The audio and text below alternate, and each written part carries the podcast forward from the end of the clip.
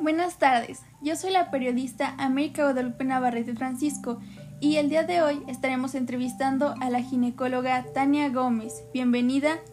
Buenas tardes a todos, es un gusto estar aquí y bienvenidos. Bueno, para dar inicio a esta entrevista empezaremos con la definición del embarazo adolescente. Para usted, ginecóloga Tania, ¿cómo definiría un embarazo adolescente? Pues principalmente como un embarazo precoz, aquel que se produce entre la etapa de la pubertad y entre los 10 a 19 años. Eh, esto llegaría a afectar a un adolescente en el ámbito social, económico y de salud, tanto para los jóvenes como para sus hijos. ¿Nos podría platicar cuáles serían esas consecuencias en una madre adolescente? Sí, en primero, corre riesgo de experimentar anemia, parto prematuro y difícil, riesgo de aborto o cáncer de mama, una hemorragia grave o una infección, esto en caso de que no se tenga la higiene correcta, un desempleo y menor salario en el ámbito laboral, depresión postparto, entre muchos otros. ¿Qué le recomendaría a las adolescentes que quieren iniciar su vida sexual o que ya son madres adolescentes? Que hagan uso de los anticonceptivos y que conozcan a fondo su cuerpo.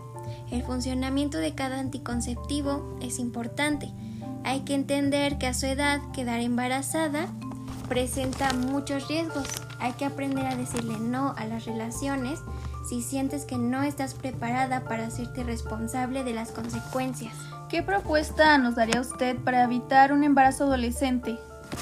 Pues es importante que tengamos un programa para fomentar la información y los servicios que necesitan los jóvenes para concientizar y lograr una sexualidad responsable al igual que pues ayudarlas a formar su, su proyecto de vida, también creo que ayudaríamos a crear una conciencia sobre las relaciones tóxicas, ya sea en familia o en el noviazgo. ¿Cómo cree que deberían actuar los padres en estos casos en los que su hija queda embarazada en una edad prematura en la adolescencia? Pues primero que nada hablar de manera justa con ellos, ya que ahora es más importante poner mucha atención a este problema. No podemos obligarlas a abortar si no es lo que ellas desean.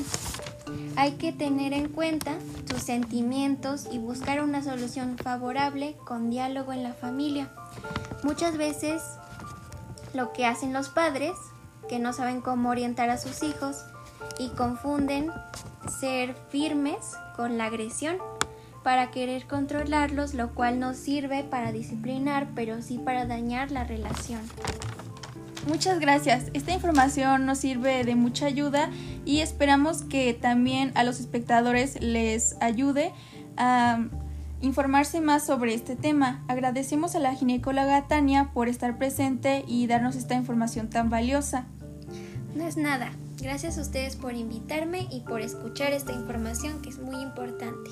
Gracias, sin más cerramos el programa, gracias por estar presentes y que tengan una buena tarde.